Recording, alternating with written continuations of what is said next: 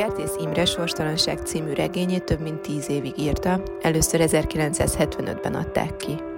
Az első fogadtatásról sok anekdotát ismerünk, a legtöbben felmerül Spiró György és Hajnóci Péter neve. Pár éve nyilvánosságra került az a levél is, amiben a magvető kiadó visszautasítja a könyv kiadását. Morcsányi Géza dramaturg, műfordító, tíz évig a magvető kiadó igazgatója. A sorstalansághoz fontos személyes és több szakmai élmény fűzi, ilyen például az időszak, amikor Kertész Imre megnyerte az irodalmi Nobel-díjat. Üdvözlök mindenkit itt a Kötelező Podcast következő adásában, amiben Kertész Imre Sorstalanság című regényéről fogok beszélgetni Marcsányi Gézával. Jó napot kívánok! Ez egy csak és üdvözlök mindenki hallgatót. Én, én egy beismeréssel szeretném kezdeni. Nem emlékszem, hogy nekem valószínűleg kötelező volt már ez a, ez a regény az iskolában, viszont nem fejeztem be, ebben egészen biztos vagyok, és ha, ha rá, erre gondolok, akkor kettő oka is van, amitől megijedtem annó a kötelező címke mellett. Az egyik az a, a Nobel, Nobel-díj maga, hogy azt gondoltam, hogy ami Nobel-díjas uh, irodalmi alkotás, ezt én biztos nem fogom érteni, mert um, annyira uh, nagy és magas uh, mű. A másik pedig természetesen a témája volt, amitől, amitől eltartottam kicsit magamtól. Viszont amikor már felnőtt fejjel olvastam, akkor hát szinte nem tudtam letenni, egy ültőhelyemben olvastam ki, és amikor pár hete megszereztem a stokholmi beszédet kiadva, és elolvastam. Um, abban volt egy rész, amit be is jelöltem, uh, azt írta ebben a beszédében Kertész Imre, hogy, hogy az ő regény um, hőse gyakorlatilag nem emlékez próbál, hanem létezik ebben a közegben, amiről ő ír. És azt gondolom, hogy ez volt a, a mostani késői olvasásom legnagyobb élménye, hogy, vagy ez okozta a legtöbb feszültséget, hogy nem egy visszaemlékezésről olvashatok, hanem, hanem egy ott jelenlévésről, vagy jelen, jelenlevésről ebben a közegben, amit mi olvasók mindannyian ismerünk egy személyes történettel szeretnék kezdeni, hogy önnek, amikor legesleg... Bocsásson meg, milyen közegre gondol, amit mi mindannyian ismerünk? Nem, igen, nem ismerhetünk, csak a történelemből ismerhetünk, vagy a történelem alkotásból ismerhetünk. A koncentrációs táborokra gondolok, például arra, amikor, amikor um, a kamasz főhős megérkezik oda, vagy ahogy ott létezik, és amilyen reakciókat ad, arról mi már tudjuk, hogy hova érkezik, és valószínűleg mi fog történni ott vele, de ő mégsem sejti, vagy nem így fogja fel, vagy nem így viselkedik. Önnek mi volt az első benyomása, vagy milyen olvasmányi élmény volt legelőször, amikor a kezébe vette ezt a regényt? Betaglózó volt. Én későn kezdtem el kortárs magyar irodalmat olvasni, egyáltalán irodalmat olvasni, és akkor viszont szakmányban olvastam az éppen, éppen aktuális könyveket, meg ami csak a kezembe került. Így pontosan nem emlékszem, de, de egy-két évvel a, a már színházi dramaturg koromban, egy-két évvel a megjelenés után olvastam a sorstalanságot, és ahogy azt később megtanultam Kertésztől, a, aki azt írja egy helyütt, hogy az irodalom az a szívre mért, kibírhatatlan csapás. Ezt éreztem, akkor még nem tudtam, hogy ezt így hívják, de, de ezt éreztem. És mivel én nem vagyok irodalmár, arról sem volt fogalmam se, hogy, hogy bizonyos körökben főben járó bűnek számít úgynevezett referenciálisan olvasni a, a könyveket, a regényeket, amikor is tehát a saját tapasztalatommal állandóan összevetem, és az, kvázi az élettel azonosítom mindazt, amiről a, amiről a könyvben olvast, olvasok. Annyit már akkor is tudtam azonban, hogy, hogy azokat a könyveket, amelyeket nem tudom az élettel azonosítani, tehát amelyeket nem találom hitelesnek, azok nem befolyásolnak, nem hat rám olyan erővel, mint ahogy például a sorstalanság hatott. De, de hozzátartozik ehhez, hogy illetve ez egy fontos momentum volt számomra, hogy természetesen valamennyit ugyan tudtam a, a, hogy mondjam, a, a lágerek valóságáról, amit az, azt a szűkös ismeretanyagot, amit a, amit a gimnáziumban megtanultunk, vagy amit, amit később jártomban, keltemben felszettem, de minden esetre amennyire emlékszem, ez a 70-es évek második fele még nem az az időszak volt, amikor, amikor a holokauszt már közszájon forgó kifejezés lett volna, illetve, hogy hogy valami fajta új viszony kezdett volna kialakulni ehhez az egész történelmi jelenséghez képest a, a világban. Legalábbis a világnak abban a részében, ahol én tartoztam, ahol egyszerűen a kultúrával ismerkedő, naív irodalommal, irodalommal lényegében kicsit későn találkozó olvasó mozgott. Tehát a, az első olvasásom az a az egyrészt persze magában hordozta a letehetetlenség élményét, ami, ami azért elég erős jele egy, egy olyan könyvnek, amelyik minden komplexitása ellenére meg tudja tartani azt a, azt a kiinduló pontot és azt a feszültséget, amit célul tűz maga elé. Másrésztről pedig, noha fölfölmerültek bennem a, hogy mondjam, a, rettenetnek, vagy a borzadásnak, vagy az elborzadásnak, vagy a viszolygásnak olyan érzései egy-egy, egy-egy fordulatnál, amit akkor még nem gondoltam végig, nem gondoltam se iróniának, se, se bagatelizálásnak, se understatementnek. Minden esetre úgy éreztem, hogy, hogy ezek azok a csapások, amikről, amikről szó van, amelyek egyrészt érthetetlennek tűnnek, megmagyarázhatatlannak, felfoghatatlannak. Tehát pontosan azok a, azok a mozdulatok, amikor a, amiben ennek a, ennek a regényhősnek és az egész regénynek az univerzális különlegessége rejlik. Akkor még nem használtam ezt a kifejezést, csak nagyon a magam számára döntöttem el, hogy, hogy és ez a, amit nagyon nehéz ezt a ezt az emberi tulajdonságot, ennek a Köves Györgynek, főhősnek az emberi tulajdonságát akár csak körülírni is, de valami fajta naivitással, túlzott naivitással adott pillanatokban, jó szándékkal, szolgálatkészséggel, szorgalommal,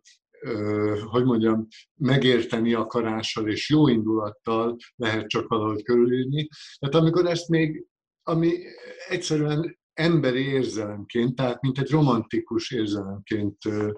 hatott el, és hatott el a szívemig, és,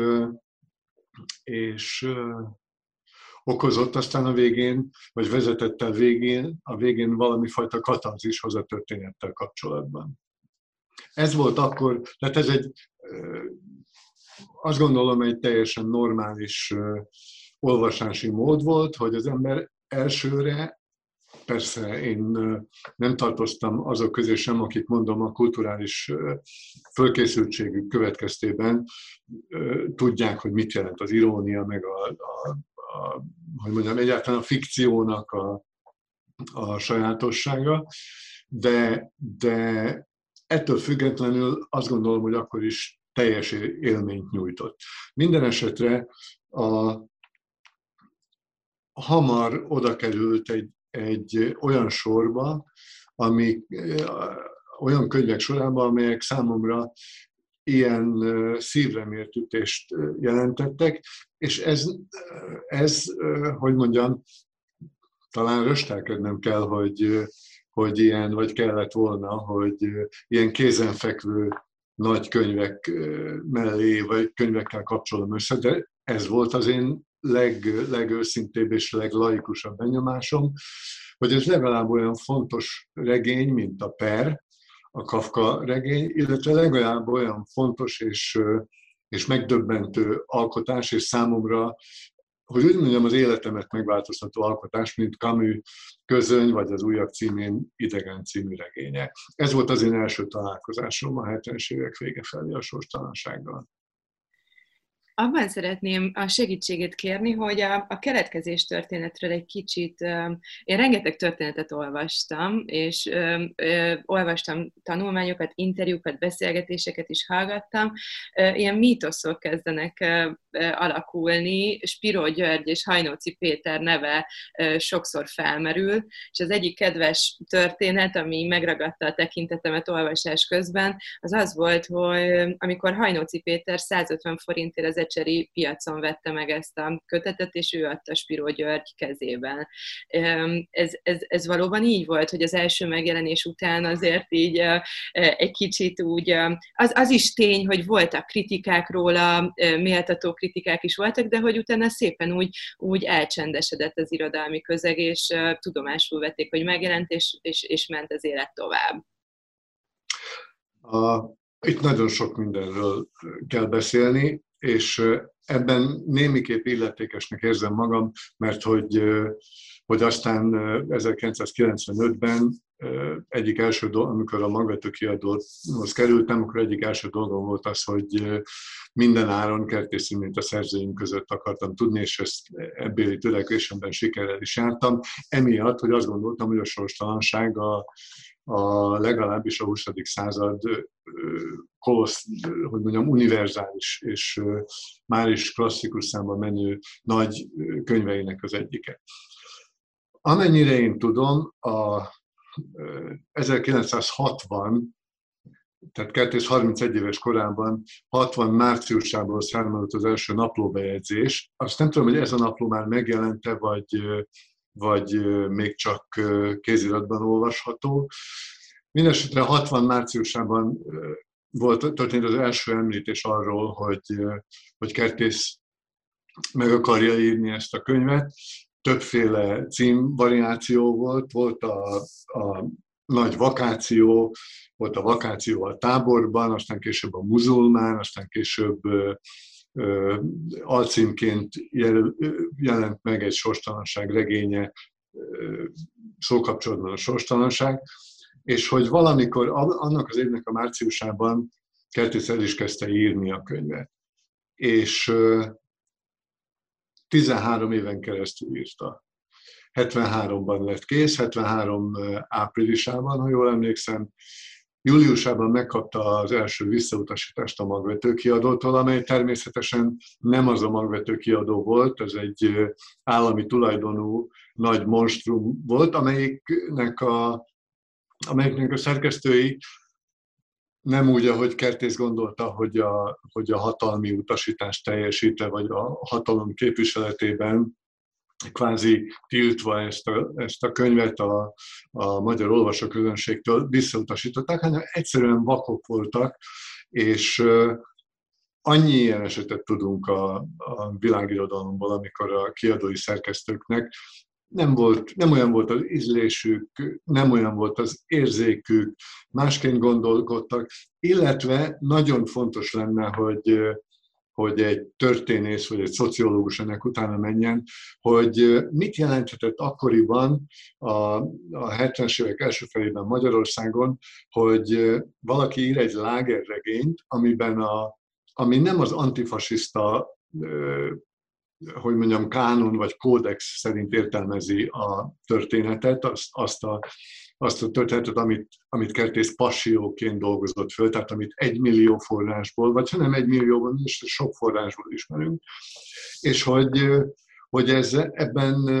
mennyire játszott közre a, a zsidóság érzékenysége, ezzel szemben mennyire játszott közre a, a nem zsidó olvasók, mármint előolvasók, lektorok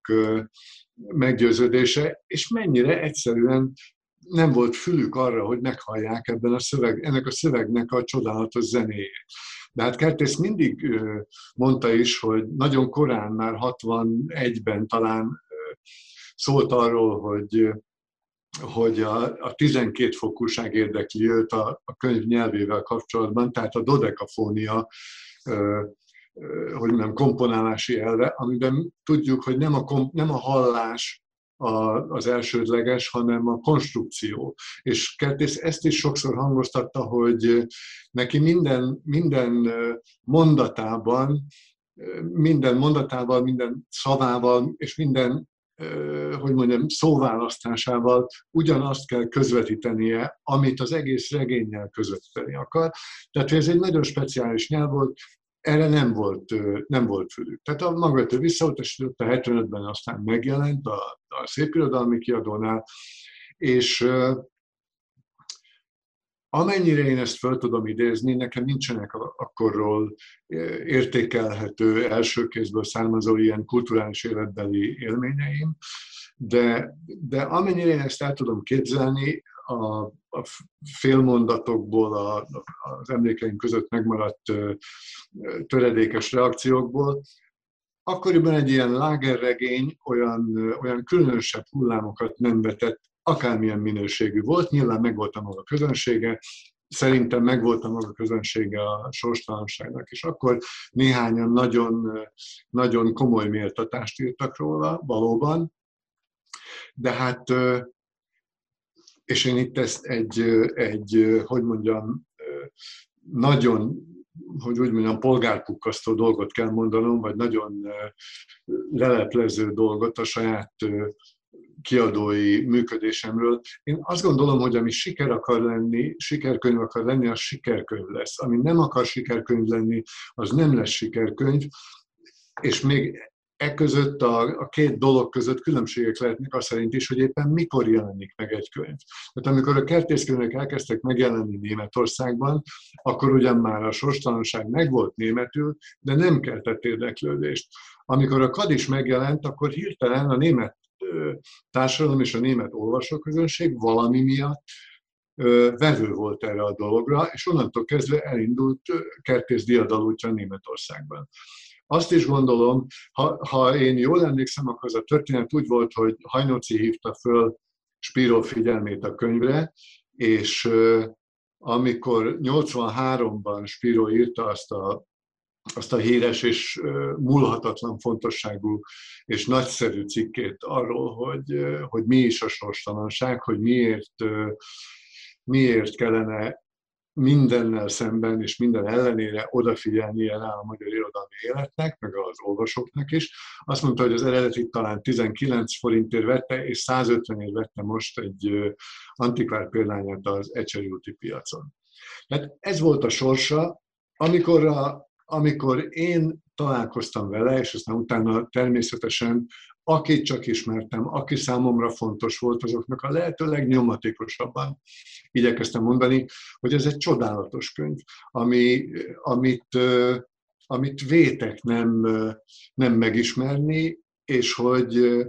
olyan, olyasmivel szembesíti az embert, és olyasmivel hozza össze, annyira arról szól, ami a mi életünk, legalábbis ami, ami az enyém, hogy, hogy ez a legnagyobbak közül való. Tehát én a magam részéről minden esetre nagy propagandát fejtettem ki neki, és voltak is olyan,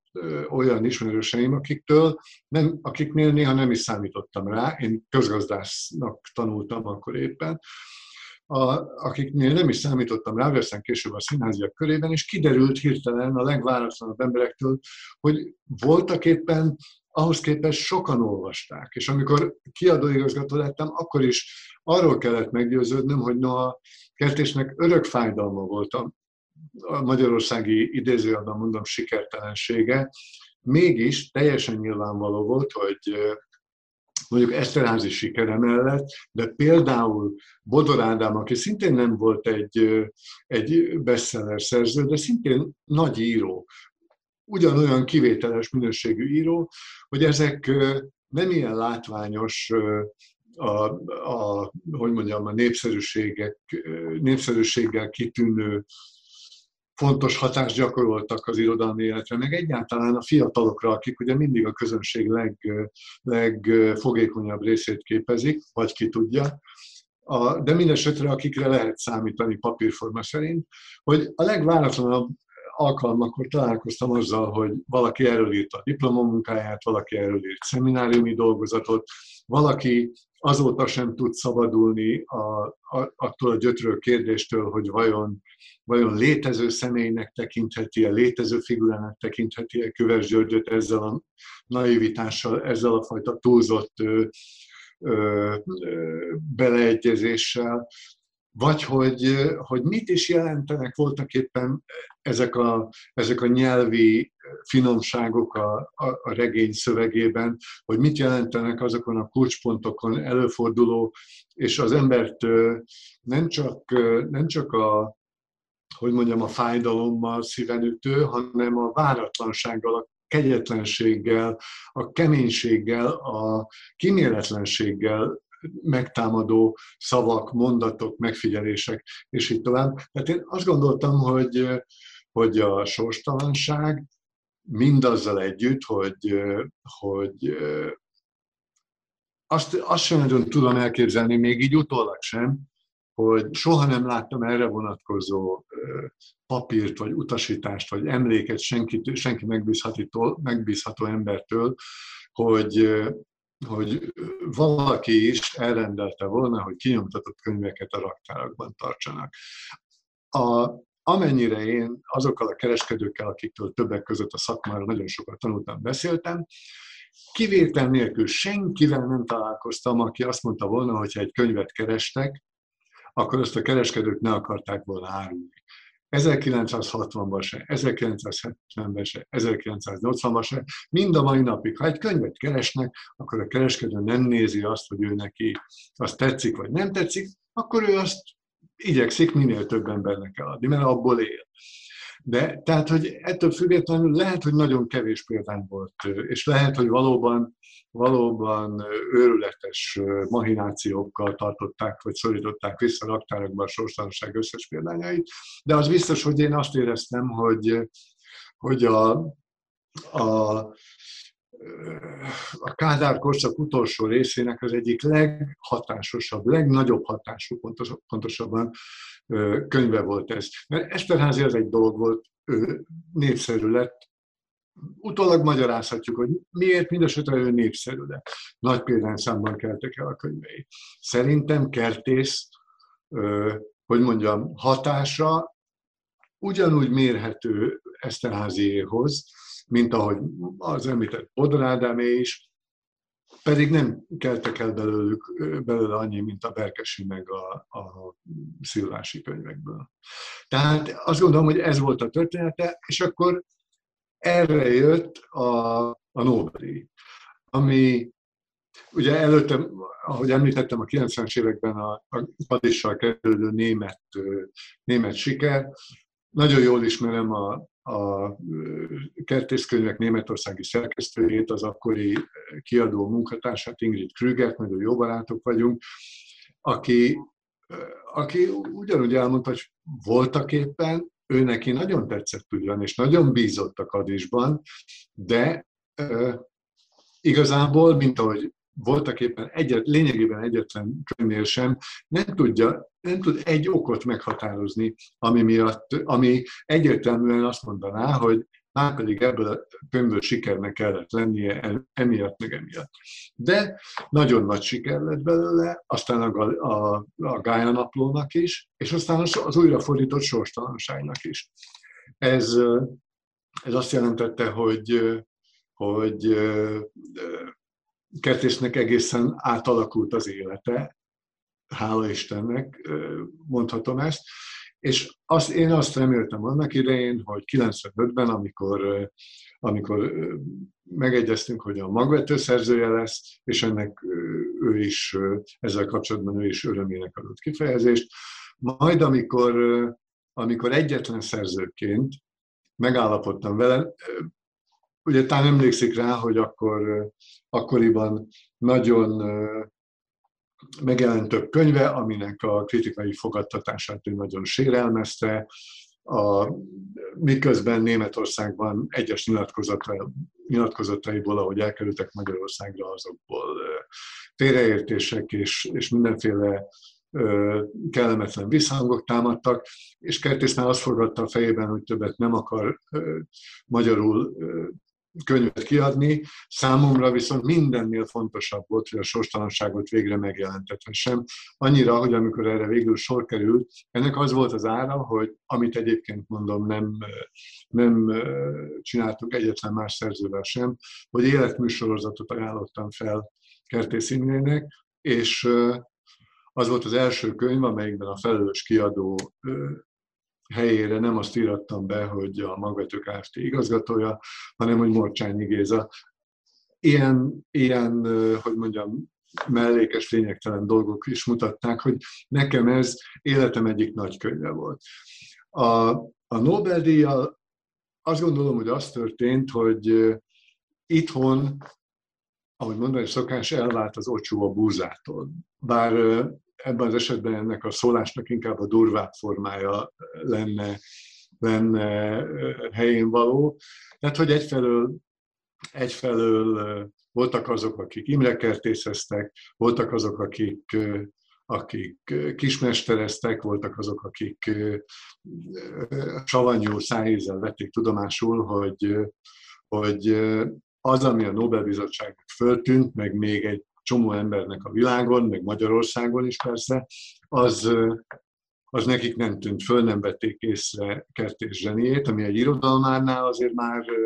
már többről beszél, mint egy egyszerű szerkesztő, szerkesztőségi lektornál. És ott volt az a hatalmas lehetőség, amit szerintem az olvasóközönség boldogan ki is használt, hogy, hogy hihetetlen hihetetlen népszerűséget tett szerkertész, és nagyon sokan egyszerűen olyanok is meghallották azt, hogy, hogy van ez a regény, akik, akik esetleg nem figyeltek arra, hogy milyen kortárs szerzők a legfontosabbak, vagy a legnépszerűbbek. Rengeteg emberrel találkozhatott, rengeteget dedikált, rengeteg köz, közönség találkozom vett részt kertészínre, és én azt gondolom, hogy, hogy tulajdonképpen a maximum jött ki ebből a helyzetből, ha azt veszük, hogy Kertész nem egy simulékony szerző, Kertész nem egy, nem egy hogy mondjam, kényelmes szerző. Kertész mérhetetlenül radikális, kemény és, és kíméletlen tud lenni. Tehát az, amit ő magán érzékelt, egyébként a Thomas Mann azt hiszem a halálverencével kapcsolatban írta ezt a, a szívre mért kíméletlen erejű csapást, mint az irodalom hatását. A közben ő maga ugyanezt élt át, ugyanezzel a, az intenzitással dolgozott, ugyanezzel az intenzitással teremtette meg azt a, azt a csodát, amit, amit ma sorstalanság néven ismerünk. És itt ne, nem kell, hogy mondjam, valami fajta szivárványos csodára gondolni, hanem, hanem az emberi alkotás csodájára, az emberi szellem csodájára, kertész filozófiájának odaadásának, és kertész mániájának, hiszen az nem úgy van, hogy egy író azért ír csak, illetve az olyan is, hogy vegyék meg az újabb könyvét, és évente jelentkezzen egy újabb, újabb művel, hanem az igaz író az azért ír, mert nem tud más tenni. Ez még nem feltétlenül garancia arra, hogy jó lesz, amit ír, de, de Kertész mindesetre ezek közül a, az elszánt és, és a, egyszerűen az élethivatásnak, élethivatásának, az irodalmat élethivatásának tekintő alkotók közül való. És így, jó, most sokat beszéltem, de ez halljuk magát. Szuper. De a Nobel-díjra szerettem volna így is rátenni, hogy utána mi történt, vagy hogy ez milyen hatással volt egyrészt Kertész Imrére, mint szerzőre, másrészt erre az irodalmi közegre, vagy akár a kiadó életére. Mennyiben változott meg? Kertészről tudjuk, a legelső pillanatok egyikében megalkotta azt a nagyon jellegzetes kifejezést, a Glückskatasztrófét, a, a szerencse katasztrófát. Természetesen, ahogy minden, minden Nobel-díjas író küzdenie kellett azzal, hogy hogy megmaradjon a saját életre, ne csak a Nobel-díjjal együtt járó mérhetetlen mennyiségű kötelezettség, elvárás, és nagyon, nagyon vonzó népszerűség legyen, hanem maradjon ideje alkotni, mert hiszen mindenki árgus szemmel, minden irigy és kevésbé irigy kolléga árgus szemmel figyeli, hogy na, tud-e még valamit alkotni a, a Nobel-díj után. Természetesen átalakultak az életének az anyagi feltételei, természetesen átalakultak a, a társadalomban elfoglalt helyének a paraméterei. Tehát egyszerűen immáron mást jelentett, bár Németországban már addig is olyan, olyan tiszteletnek és közszeretetnek örvendett, hogy, hogy azt már a Nobel-díjnak nem kellett nagyon fokoznia. Már addig is előfordult, hogy, a, hogy az egyik skandináv parlamentben egy miniszterelnök kertészidőzetet olvasott fel a képviselőknek még a Nobel-díj előtt. Azon kívül rengeteg utazás, rengeteg újabb, újabb ismeret is járt vele. Mindenesetre az, az megtörtént, amit a, ami a Nobel-díjnak egyébként az alapítók szándéka szerint az egyik, az egyik fő célja, hogy a, a kiemelkedő, olyan kiemelkedő irodalmi művet ismertessenek a, meg a világgal, amelyik nem annyira ismert, tehát nyilvánvalóan ezért nem a, nem a már amúgy is világhírnek örvendő szerzők szoktak többnyire Nobel-díjat kapni, amelyben van valami idealisztikus irányultság, tehát ami valahogy jobbá akarja tenni a világot, vagy, vagy szebbé akarja tenni a világot, és így tovább. A,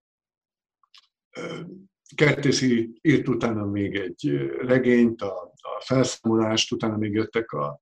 a naplókönyvek. Sajnos a, a betegséggel való küzdelem egyre, egyre több energiáját emésztette fel, és egyre kilátástalanabb lett. De azt gondolom, hogy, hogy minden olyan, mind a kiadó szempontjából egyrészt természetesen nagyon nagyon nagy sikert jelentett, hogy,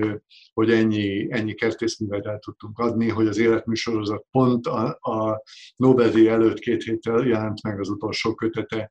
és hogy, hogy egyáltalán a magvető neve összefonódott kertésszel a 73-as, tehát majdnem, majdnem 30 évvel korábbi Malőr után, és erre én nagyon, nagyon büszke vagyok, még minden kollégám is nagyon büszke rá. Azt vettem észre, hogy, hogy miközben persze voltak hangok, amelyek azt mondták, hogy X-nek vagy Y-nek kellett volna, és még csak akkor nem is a zsidózókra gondolok, kellett volna megkapni a Nobel-díjat. Én semmilyen, semmilyen, hogy mondjam, irítséget vagy féltékenységet nem találtam. Valahány olyan rendezvény, ahol, ahol Kertész megjelent a Nobel-díj után, akár ami, amelyet a Nobel-díj tiszteletére rendeztünk, akár amit az új könyvek megjelenésekor, az ott mindig olyan kollegiális szeretet is övezte, a magvetős szerzők részéről mindenképpen a magvető szerzőgándája ebből a szempontból különleges szerintem a magyar közegben, de nem csak a magvetős szerzők közül, úgyhogy, úgyhogy ez történt. A, a rengeteg, rengeteg írás jelent meg, monográfiák, illetve tanulmánygyűjtemények, újabb és újabb diplomamunkák, tanulmányok jelentek meg a különböző könyvekről, mindenek előtt természetesen sorstalanságról. Maga Kertész a dosszié K-ban, a K dossziéban nagyon bőven írt arról, hogy hogyan emlékszik vissza a művek keletkezés történetére, nagyon sok mindenre kapcsolatban, amelyek ilyen, ilyen megfejthetetlen kérdésnek tűntek, vagy, vagy világosnak tűnő választ adott, vagy, vagy éppenséggel arra buzdított, hogy maradjon meg ez a dolog olyan, olyan forró és tüzes érthetetlenségben, ami, ami elengedhetetlen tartozik a minden nagy műnek. Hát nem lehet minden, csak próbálkozunk mindig ezeknél a nagy műveknél, hogy minden, minden cselekedet vagy cselekmény szál mögött többnyire realista mozgatórugókat akarunk, akarunk felfedezni és, me, és rajta kapni. Tehát, hogy ezzel kapcsolatban is nagyon sok minden történt. Én azt hiszem, hogy és egészen biztos vagyok benne, hogy, hogy nagyon, nagyon sok minden eljutott a, a, a közönséghez. Nagyon sok mindent megértettek ebből a könyvből, nagyon sokféle hatást tudott kiváltani a sorstalanság, de a többi kertészkönyv is, és változatlanul ugyanolyan erejűek, most, hogy az utóbbi néhány napban újra olvastam a regényt, ugyanolyan erejűek azok a, azok a megdöbbentő mozdulatok, amikor, amikor a szép koncentrációs táborról van szó, amikor a, a koncentrációs táborokban él, él, átélhető boldogságról van szó, amikor egy olyan mondatról van szó, például, hogy, hogy Köves Gyuri egyik mondata, hogy azt azért be kell látnunk, hogy már csak pár napnyi élet is mennyire össze tudja zavarni az ember gondolkodását, és mennyire össze tudja zavarni az életét. Ezek a, a egyfelől az őrület határára járó, és az őrület határára vívő mondatok a, a dolognak, az egésznek a filozófiáját erősítik. Ezzel kapcsolatban mondta annak idején Spiro abban a híres tanulmányban, hogy, hogy a sorstalanság már, már szétfeszíti az irodalom kereteit, egészen odáig, hogy, hogy milyen, milyen reakciókat vált ki a halál, a, a testi romlás az emberekből, egészen odáig, hogy, hogy milyen, milyen módon épül egymásra Kafka Camus, de akár még Dostoyevsky-t is említhetjük, hiszen a Dostoyevsky meg is van idézve ugye a sorstalanságban, és Camus is meg van idézve a sorstalanságban, és változatlan erejű az a, az a ö, írói teljesítmény, amit ö, amit részben, részben köves alakjában látunk, tehát hogy egyfelől valóban ott van egy az irodalmárnak, vagy a, hogy mondjam, vágyszemű, vágyszemű olvasónak, vagy akinek olyan a gondolkodásmódja, annak egy, egy, hogy mondjam, képzeletbeli alak, akinek nincsenek testi körvonalai,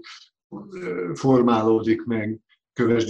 és ott van az is, akinek pedig aki pedig látja a, az olvasott szöveg alapján azt a fiatal kamaszfiút, aki, akinek hidegrása van, vagy herótja van, legalábbis közönösen hallgatja csak az, azt a sok közhelyet, amit a, amit a családtagjaitól meg kell hallgatnia. Még a végén, és ahogy, ahogy, ahogy igen természetesen fogja föl